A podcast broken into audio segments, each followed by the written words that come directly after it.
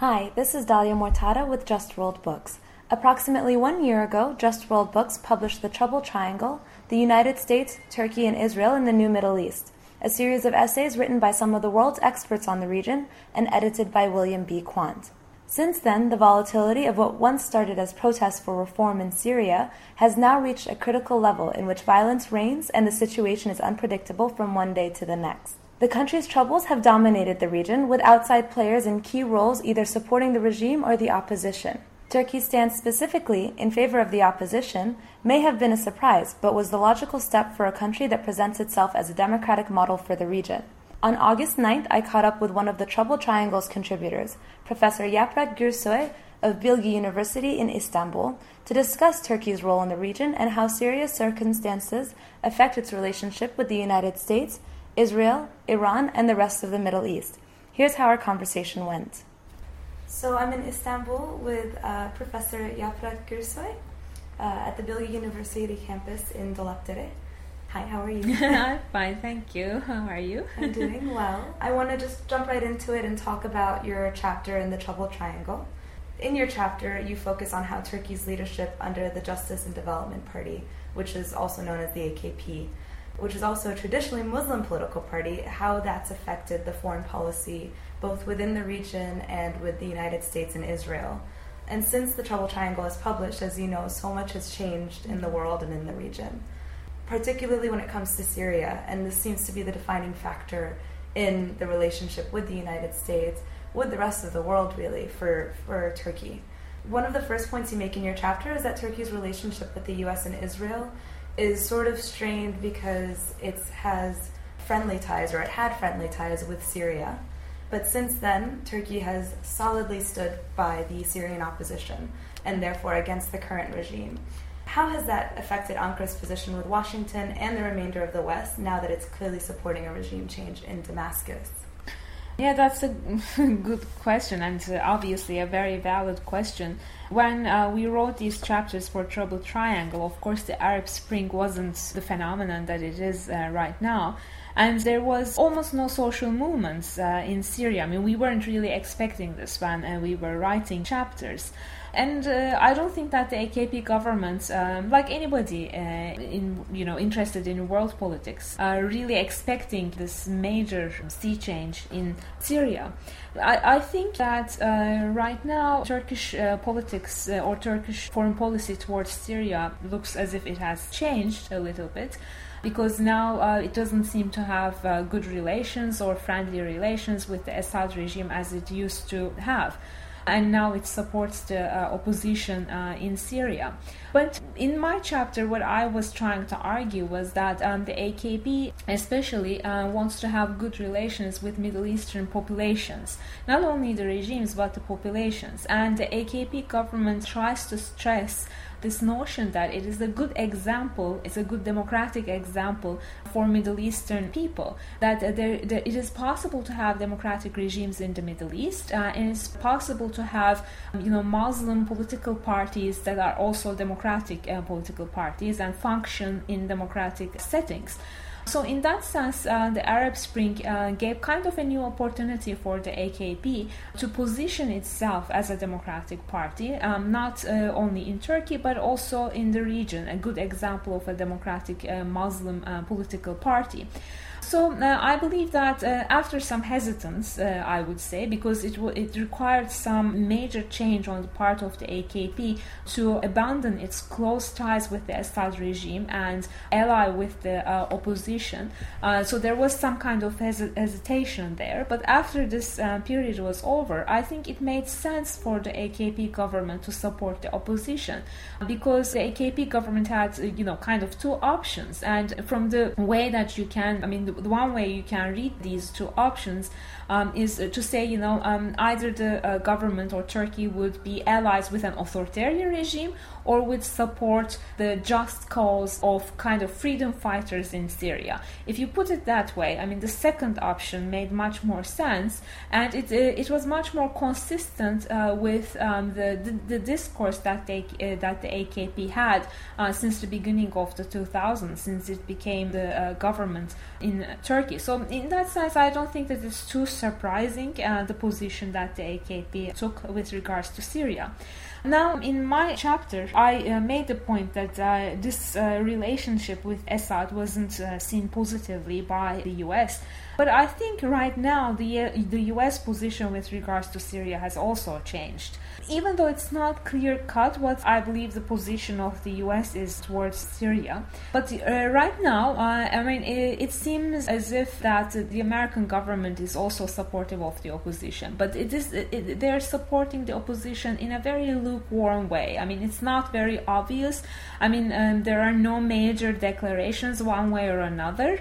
But I believe that right now Turkey and the US are probably on the same, uh, you know, track supporting the opposition, if not supporting the opposition in the American case, at least wishing or waiting for the opposition to strengthen itself even more and topple the authoritarian regime in Syria to basically follow up on that, in your chapter you talk about how the AKP uses a populist rhetoric, mm-hmm. and that generally appeals to the Turkish electorate as anti-American, anti-Israeli, pro-Palestinian, very nationalistic. Mm-hmm. But its decision to basically stand behind, like you said, the U.S. seems to be supporting the opposition and, and a regime change, even though it's in a lukewarm way. They, you know, they have said that the people have spoken.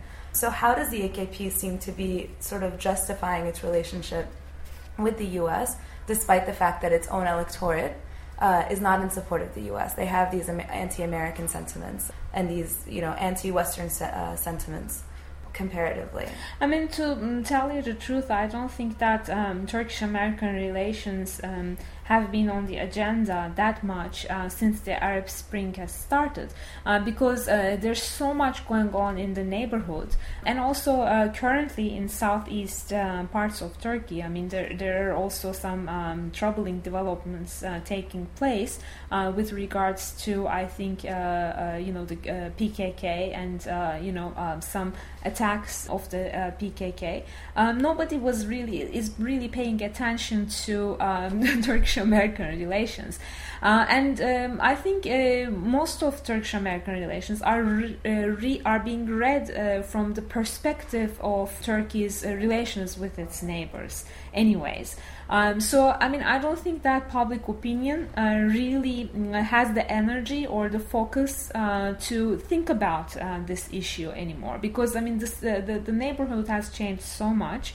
And now, you know, uh, with Iran, uh, there, you know, very recently there has been a, a um, crisis because. Um, you know, some government officials in Iran uh, basically threatened Turkey along with the US um, so um, I, don't think that really, I mean, that's a major uh, issue uh, in, in, Turkey right now. But of course, um, we have to follow up on the news. Uh, most of the things that we're talking about right now can become invalid in just two, three days because the situation changes so much. Uh, and um, you know my uh, analysis, my current analysis, that Turkish-American relations um, uh, do not really dominate um, uh, the agenda today, uh, might change um, during the weekend. So, from what you're saying, it seems like the Turkish people aren't looking like, oh. Uh, the AKP is supporting regime change in Syria, and therefore it's supporting America. It's it's sort of separating the two. The Turkish regime is supporting a regime change in Damascus simply because that's what's right. I think so, yes. I okay. think that's actually the image that the AKP tries to portray, and I think that the AKP electorate um, views the situation as such. Mm-hmm. And uh, you mentioned Iran, and in addition to its prior relationship with Syria, you had mentioned in your chapter that Turkey's relationship with Iran is also straining its relationship with the United States. But now that Turkey has established its stance, it seems like its its relationship with Iran is a little more tense. How has this affected the Turkey-Iranian relationship, and is one sort of tie growing weaker, the relationship with Iran growing weaker at the expense of, you know, Turkey trying to establish itself as this leadership? I uh, think position. so, yeah. And one of the nice things that came out of uh, our discussion in Charlottesville before the uh, the book came out, you know, there was a conference Um, and uh, one of the nice conclusions that we all agreed upon was um, that Iran and Turkey would be competing with each other in terms of regional uh, leadership. And now I think we can see that really happening uh, because, of course, Iran has closer relations with um, the Assad regime, and they've been, you know, uh, uh, very uh, open about it. And Turkey supports the opposition, um, so that uh, automatically almost, you know, uh, puts Iran and Turkey in two different camps. And uh, that makes uh, sense uh, because for Iran, if the Shiite regime um, of Assad uh, goes down, then they're going to lose uh, dominance in one crucial part of the region. And uh, we can say that, um, you know, in Iraq right now, Iran has more influence. Um, so if the uh, Assad regime stays in force and if they continue to have influence in Iraq, then Iran will be gaining some uh, leverage uh, in the Middle East. And from the point of view of Turkey, of course, uh, that will be like abandoning, uh, you know, some of its leadership role in its uh, uh neighborhood. Um, so, and of course, from um, the American perspective, obviously, you know, Turkey's uh, leadership in that region is better than Iranian uh, leadership because, you know, for obvious reasons. Um, so, I believe that we can now see Turkey and the U.S. Uh, coming closer. Um, because of this uh, common i don't want to say threat but it's kind of like a you know uh, threat uh, that iran poses. And it seems like turkey kind of could have the upper hand. A couple of days ago uh, on august 7th the iranian foreign minister visited ankara ali akbar salehi and he to secure turkish assistance for 48 iranian hostages that were taken by syrian rebels. And basically uh, the, the turkish foreign minister ahmet davutoglu warned Iran not to have such um, sort of inflammatory rhetoric against Turkey for assisting rebels, for either providing weapons or for taking the sides of the opposition.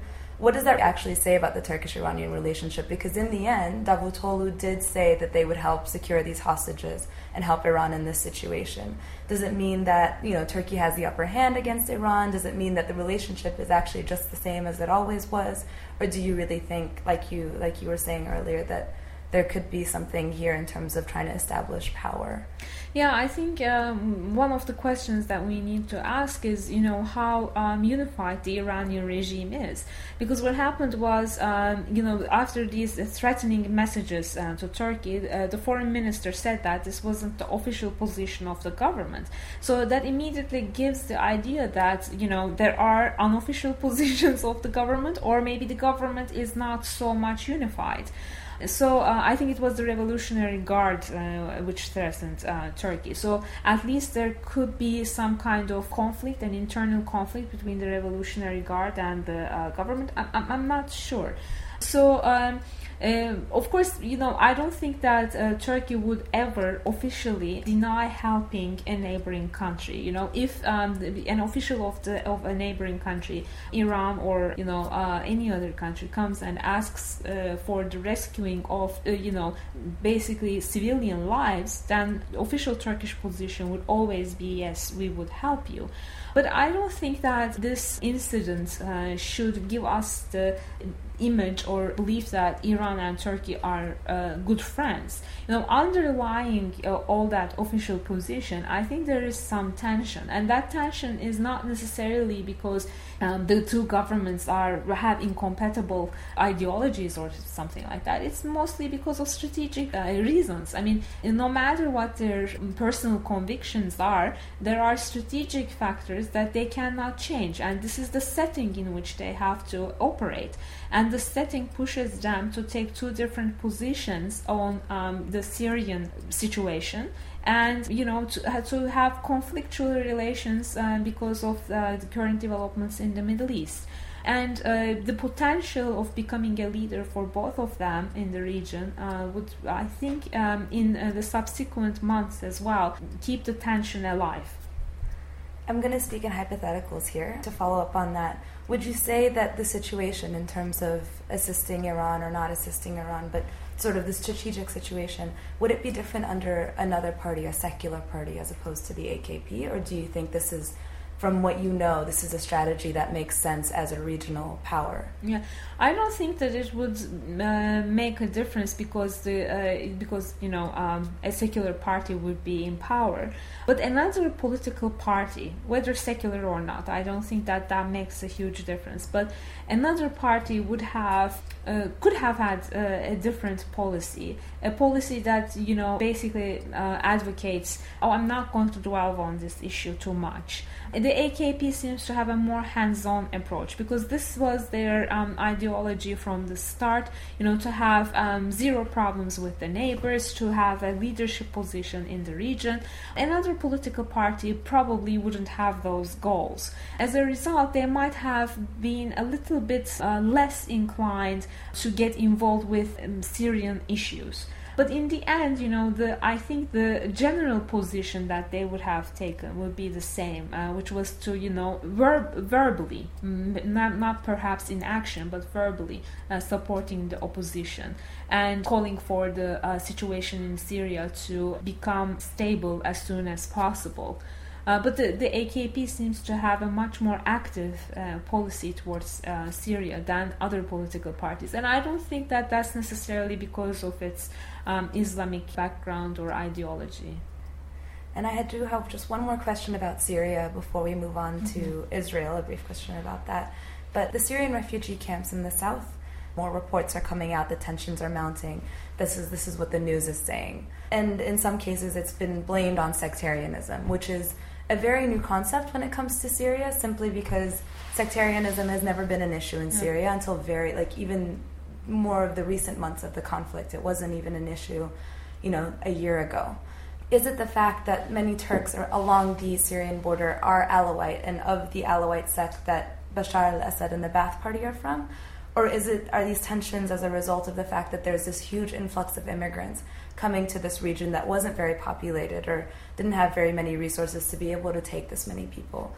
Do you have an idea? Mm, yeah, I mean it's it's a difficult question to answer. Uh, I mean to be able to um, answer this uh, question in a sufficient manner, probably one has to go to uh, the uh, region and interview these people. But my hunch would be that it's just the influx of the refugees and uh, you know the draining of the resources uh, because of the conflict um, that is um, at the very border of this region. I, I believe that that will probably be the uh, reason. Sectarian issues in Turkey are, of course, uh, you know, naturally uh, very important domestic issues, and there are sectarian problems in Turkey as well.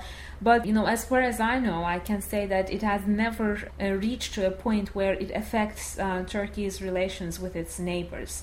It has always been a domestic problem, and when it comes to foreign policy, I think sectarian conflict in Turkey never really influenced um, Turkey's relations with um, neighboring countries.